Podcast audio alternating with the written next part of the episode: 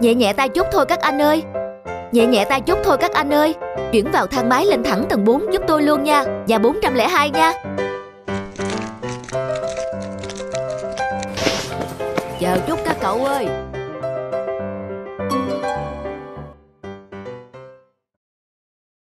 Của ai đánh rơi thế này?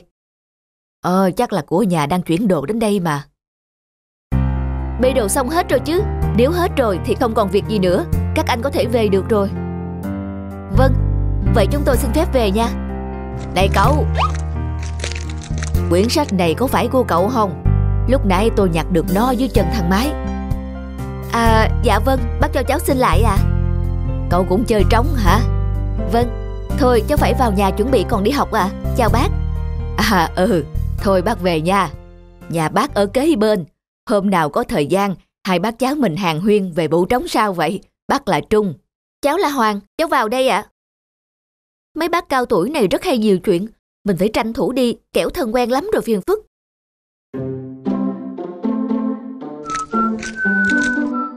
Cậu thanh niên này mới chuyển đến chung cư nhà mình phải không? Ừ đúng rồi, chuyển đến gần nhà ông Trung thì phải. Thanh niên bây giờ chán thật. Nhìn thấy người lớn mà cứ như không à.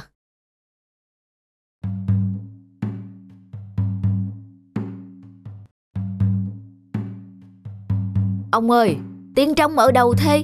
Muộn rồi ai còn đánh trống loạn hết cả lên à. Chắc là cậu Hoàng nhà bên cạnh rồi. Hôm trước tôi thấy cậu ấy có bộ trống chuyển về nhà. Tôi đau hết cả đầu ông à. Cái cậu Hoàng này tối rồi không định cho hàng xóm người ta nghỉ ngơi chắc. Để tôi sang bên đó góp ý với cậu ấy.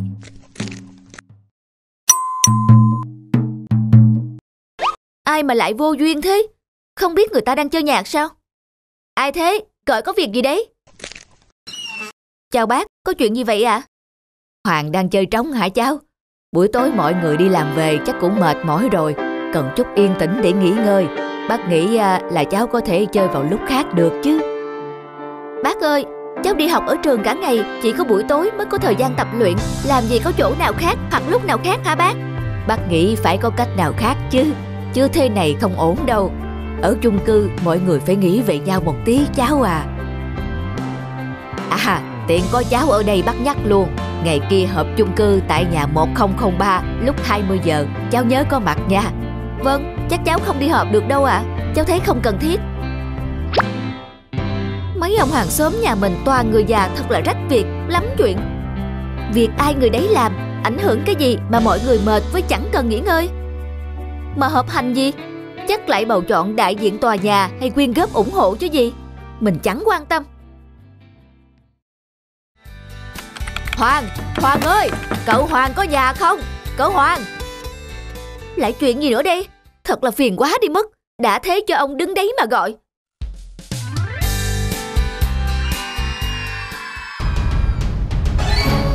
Chết rồi, có cháy, có cháy.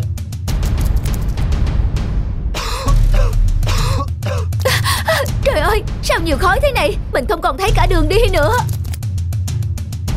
Bác Trung. Đừng nói gì. Khom lưng thấp xuống rồi chạy theo đường thang bộ xuống. Dạ. Cậu không sao chứ? Mọi người lo quá. May quá, cậu không sao. Mà cậu làm gì trong phòng mà không nghe thấy báo cháy? Cậu làm tôi lo quá trời luôn à. Cháu, cháu Cháu cảm ơn các bác. Thật sự, nếu không có sự giúp đỡ của các bác thì không biết giờ này cháu Cháu sẽ ra sao nữa. Cậu khách sáo quá. Hàng xóm tối lửa tắt đèn coi nhau. Bán anh em xa mua láng giềng gần mà. Vâng, lâu nay cháu đã không hiểu được điều đó nên đã cư xử rất tệ với mọi người. Ừ, cậu hiểu được thế là tốt rồi. Nhớ đi họp bầu đại diện tòa nhà sắp tới nha. Vâng, cháu muốn đăng ký tiết mục văn nghệ được không ạ? À? Được, được quá đi chứ.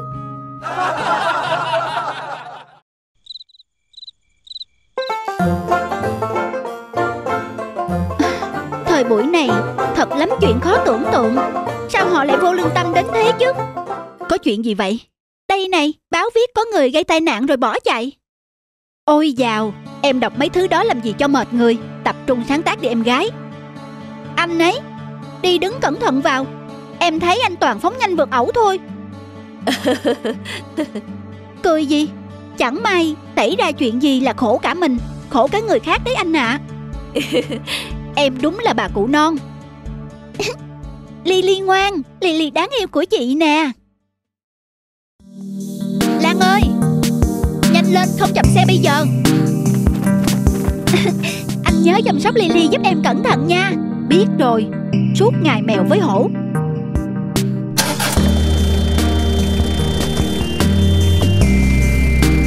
Đi chậm lại anh, sao mà anh phóng nhanh thế? Nhanh không là muộn xe, đường vắng mà, em lo gì.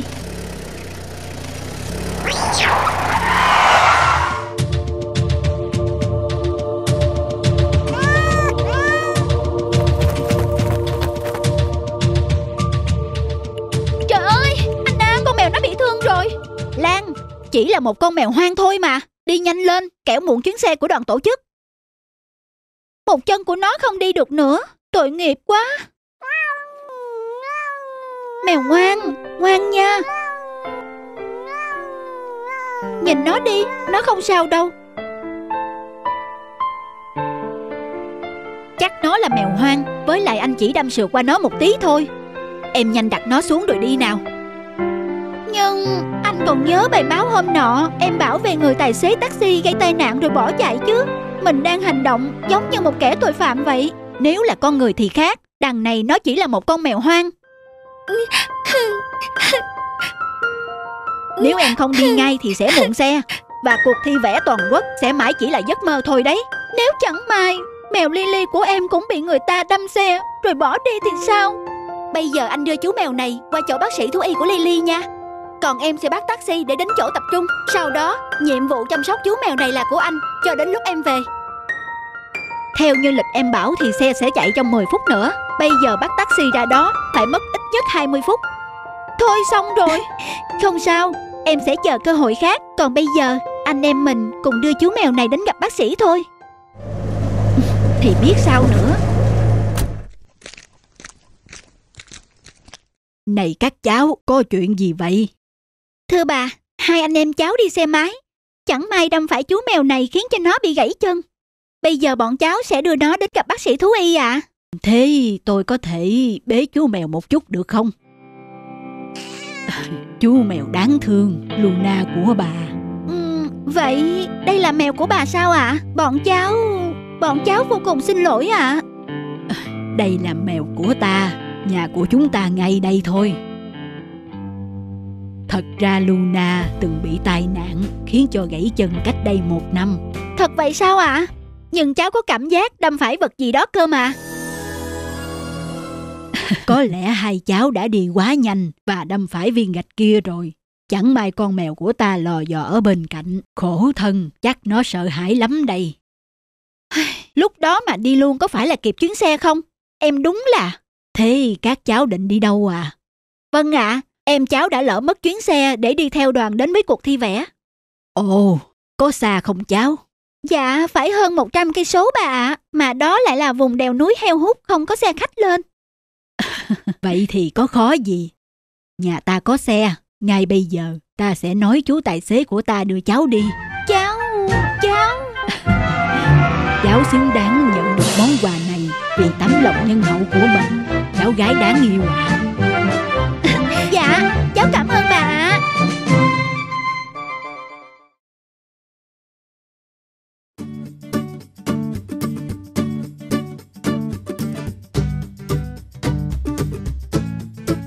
Còn một tháng nữa là đến ngày tuyển tranh cho triển lãm khoảnh khắc đó. Không biết tranh của ai sẽ được chọn. Tớ nghe nói triển lãm đợt này quy mô lớn lắm. Tranh của ai được chọn sẽ có cơ hội bán đấu giá tại nước ngoài. Một cơ hội tuyệt vời cho sinh viên bọn mình. Nhưng để có tranh được treo triển lãm đâu có dễ.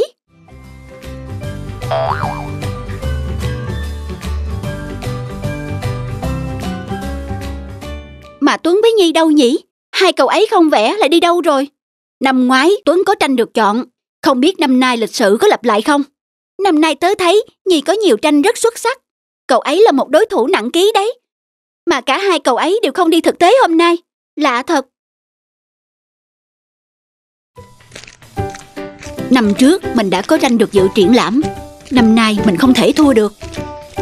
Ông chủ, ông hãy bán cho tôi loại nguyên liệu làm tranh tốt nhất hiện nay. Tôi muốn làm ra một tác phẩm đẹp nhất để dự triển lãm. Cậu làm tranh sơn mài mạ vàng đi. Tôi sẽ cung cấp cho cậu nguyên liệu tốt nhất. Mạ vàng. Phải rồi. Lớp mình chẳng có ai có điều kiện làm tranh sơn mài. Chắc chắn mình sẽ có bức tranh nổi bật nhất, lộng lẫy nhất. Này cậu. Dạ. Cậu mà dùng sơn mài mạ vàng, bảo đảm tranh của cậu sẽ tuyệt đẹp. Được. Vậy ông bán cho tôi thêm một khung tranh đẹp nhất nữa nhé. Ở đây toàn là nguyên liệu quý loại một đấy. Những thứ này mà lên tranh thì chỉ có nhất thôi.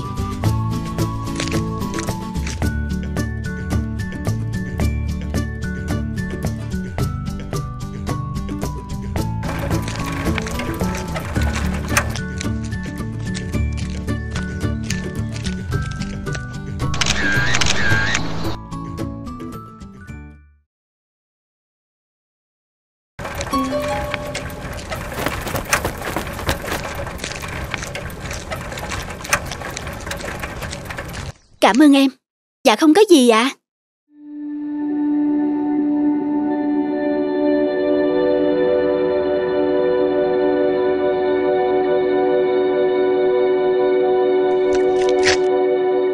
định đem bức này để dự triển lãm à? Ừ, cậu thấy thế nào? Bức này cả bố cục, màu sắc, thần thái rất tốt. Chỉ có điều, vẽ bằng giấy báo thì có vẻ hơi lạc mốt đó. Tớ lại nghĩ khác. Tớ chọn giấy báo cũ để kể một câu chuyện mới.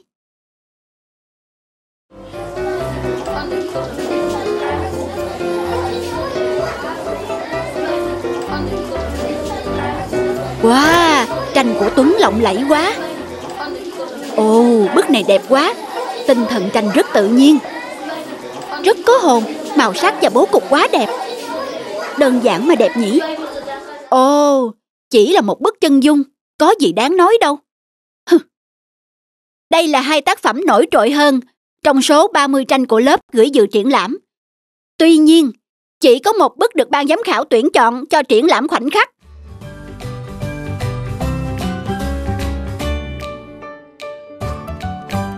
Chúc mừng Nhi. Tranh của em được chọn. Tuyệt quá. Chúc mừng Nhi. Không thể nào. Không thể tin được. Đó chỉ là bức vẽ màu bột trên giấy báo rẻ tiền. Không thể nào. Thưa thầy, có chuyện gì vậy? Em không tin là bức tranh giá trị thế này lại không được chọn. Tại sao ban giám khảo lại chọn bức tranh rẻ tiền kia? Theo em, giá trị của bức tranh là ở đâu? Bức tranh của em đã dát vàng. Nguyên liệu làm nên bức này thật sự rất đắt đấy ạ. À? Chỉ nguyên liệu không làm nên giá trị của bức tranh. Em có thể coi vàng rất giá trị, nhưng người họa sĩ thực thụ sẽ coi tờ giấy báo cũ giá trị y như vàng và thỏa sức sáng tạo. Trong số rất nhiều tranh, chỉ có Nhi chọn vẽ trên chất liệu cũ, nhưng cách thể hiện rất mới lạ, độc đáo, riêng biệt, đầy xúc cảm. Còn bức tranh của em, vì quá quan trọng nguyên liệu và kỹ thuật mà quên cái hồn viết của nó. Em hãy nhớ, người họa sĩ chân chính là người biết biến những tờ giấy bỏ đi thành tác phẩm nghệ thuật, và không để vẽ hào nhoáng bề ngoài đánh gục sự sáng tạo của mình.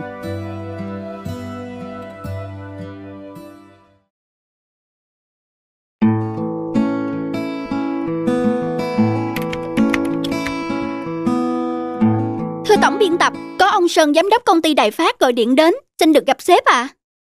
Tôi đang bận, bảo với ông ta có gì trao đổi với cô luôn đi. Em cũng bảo vậy, nhưng ông ta cứ xin được gặp sếp bằng được, có vẻ tha thiết lắm ạ. À?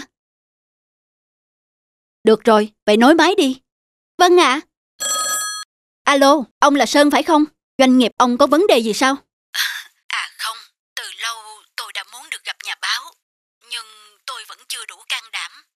Cho đến tận hôm nay, uh, xin nhà báo có thể dành cho tôi chút ít thời gian trò chuyện, có được không ạ? À? Thôi được rồi, vậy hẹn ba mươi phút nữa, gặp ông ở quán cà phê trước cửa tòa soạn tôi. Vâng, cảm ơn nhà báo. Nhà báo Lâm, có phải anh đấy không? Mời nhà báo ngồi ạ. À. Gọi tôi là anh Lâm được rồi. Không, tôi muốn gọi anh là nhà báo, vì bài báo của anh đã cứu cuộc đời tôi. Tôi vẫn chưa hiểu, ý anh là... Nhà báo còn nhớ vụ trộm tại tòa nhà Huỳnh Sang mười năm về trước không? Tên trộm ngày đó chính là tôi. Là anh sao?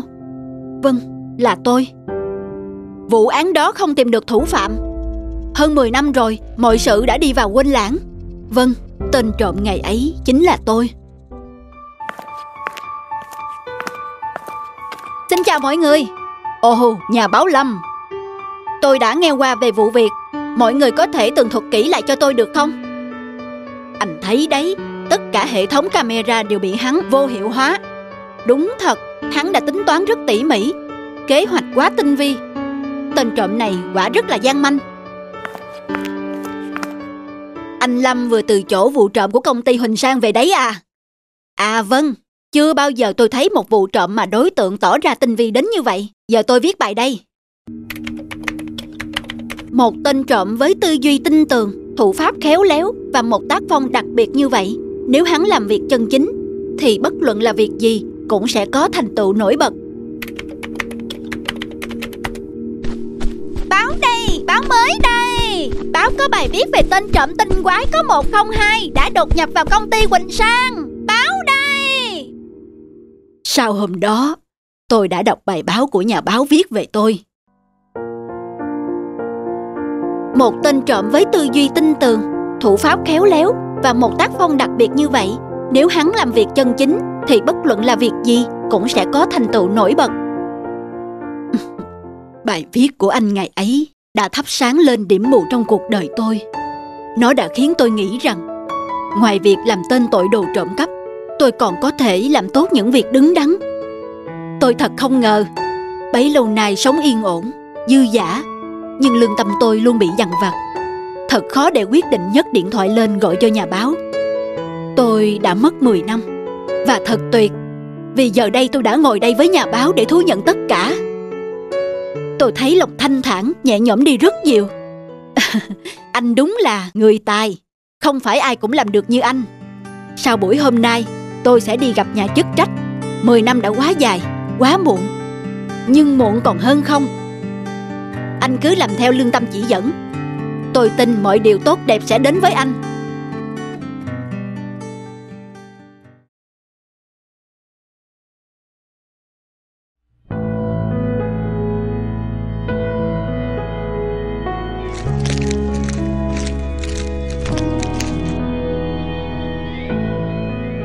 Nam này, sau khi học xong cậu định làm gì? Uhm, tớ cũng chưa biết được. Nhưng sau này tớ muốn mở một công ty riêng, tự mình điều hành quản lý luôn. Ồ, tớ cũng vậy đấy. Thật là trùng hợp. Vậy chúng mình cùng cố gắng nha. Ừ, cùng cố gắng.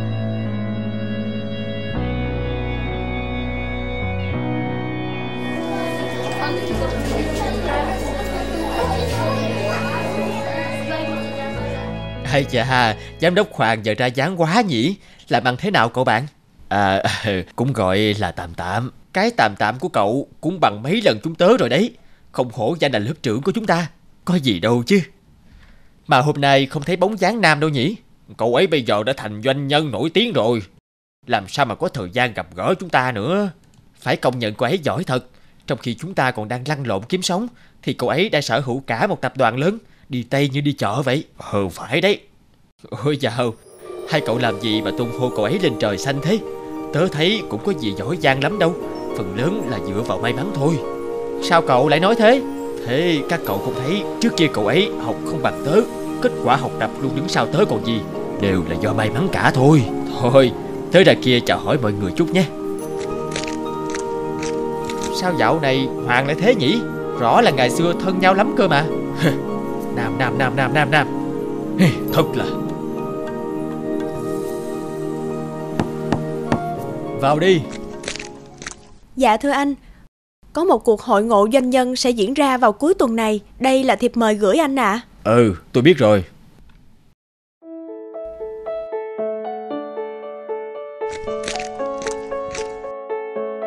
Xin chào mừng quý vị đến với buổi hội ngộ doanh nhân. Và mở đầu cho buổi hội ngộ ngày hôm nay, xin mời vị khách đầu tiên, doanh nhân Bùi Nam.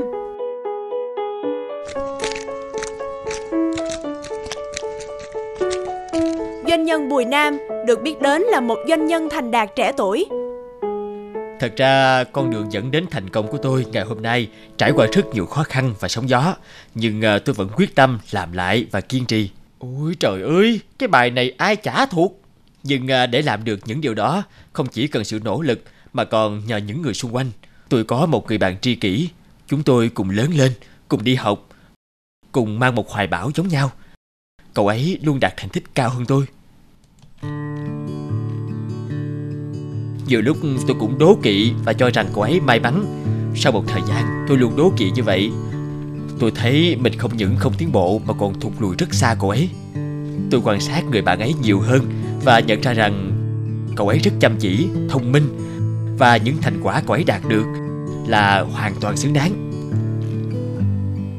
Tôi đã học ở cậu ấy một điều: tôi thành công không phải tôi giỏi hơn bạn, mà là bạn chưa thực sự quyết tâm tiến tới đích của mình. Qua đây tôi cũng gửi lời cảm ơn cậu ấy. Cảm ơn cậu, Hoàng. Cậu mãi là người bạn tốt nhất và là người thầy của tớ.